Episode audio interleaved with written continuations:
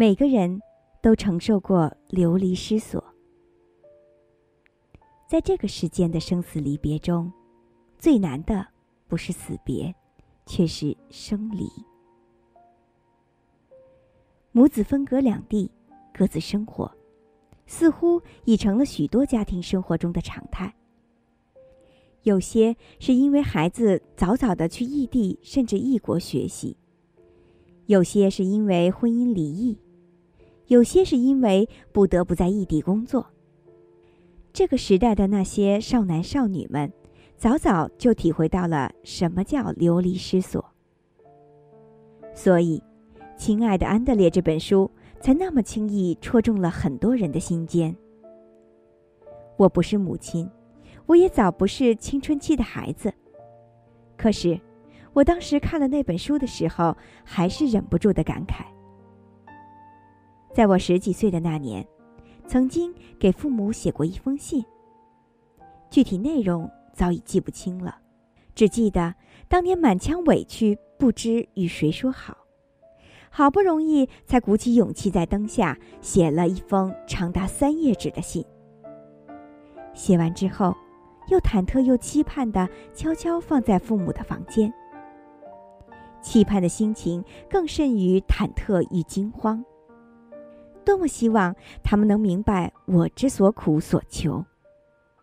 然而结果是，他们并没有就这封信与我深谈，甚至连主动提起都没有，只是在某一天，漫不经心、轻描淡写的提了一句。啊，那封信我们看了，都是些鸡毛蒜皮的小事。从此以后，少年向父母敞开的那扇心门，轰然关上，再也没有打开。当我站在如今的年纪再去揣测他们的时候，多少也能明白，两个中年人以世俗之心，不太能体会少年维特之烦恼，更加很难想到。兄弟姐妹成群的他们与独生子女的我，在成长中完全迥异的心境，更孤独，更需要朋友，更需要自由的空间。时过境迁，这件事本早已藏在回忆的高阁深处，无人触碰，积满了灰尘，却被一封母亲写给女儿的信勾了出来。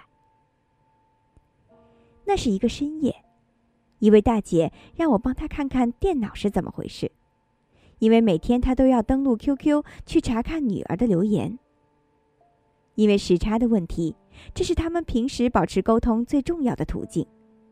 后来，因此也开启了他的话匣子。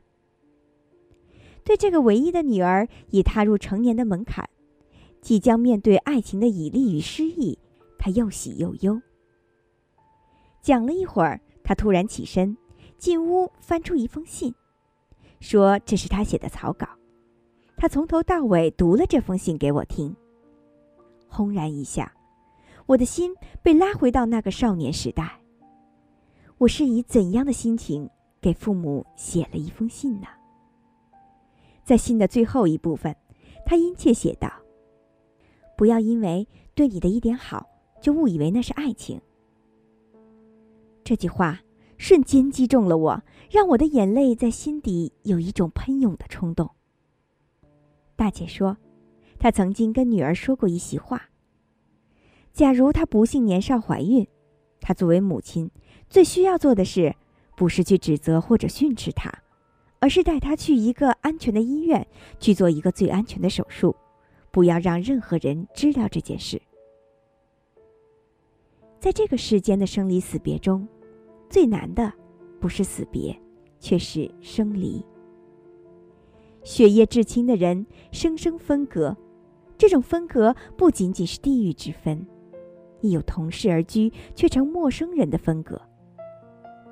在这样的生离面前，很多人只知道以最简单、最便利的方式去解决其苦。经济上的承担，生活里的照顾。这些付出已然让他们觉得精疲力尽，无暇去顾及其他了。那些无数次在这样的生离面前掉眼泪的孩子，长大之后倔强、疏离，不肯让任何人轻易走近。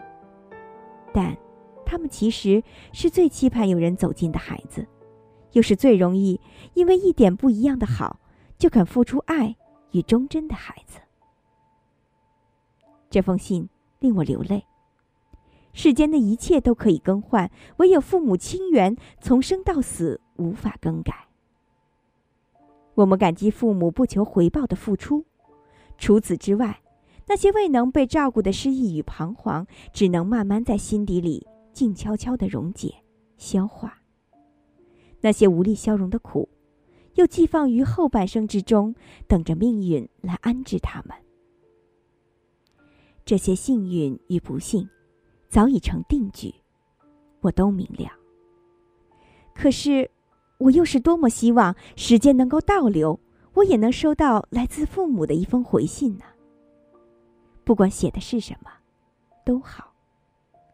但我又想，如若未能承受那样的生离之伤，我怎会成为如今的我呢？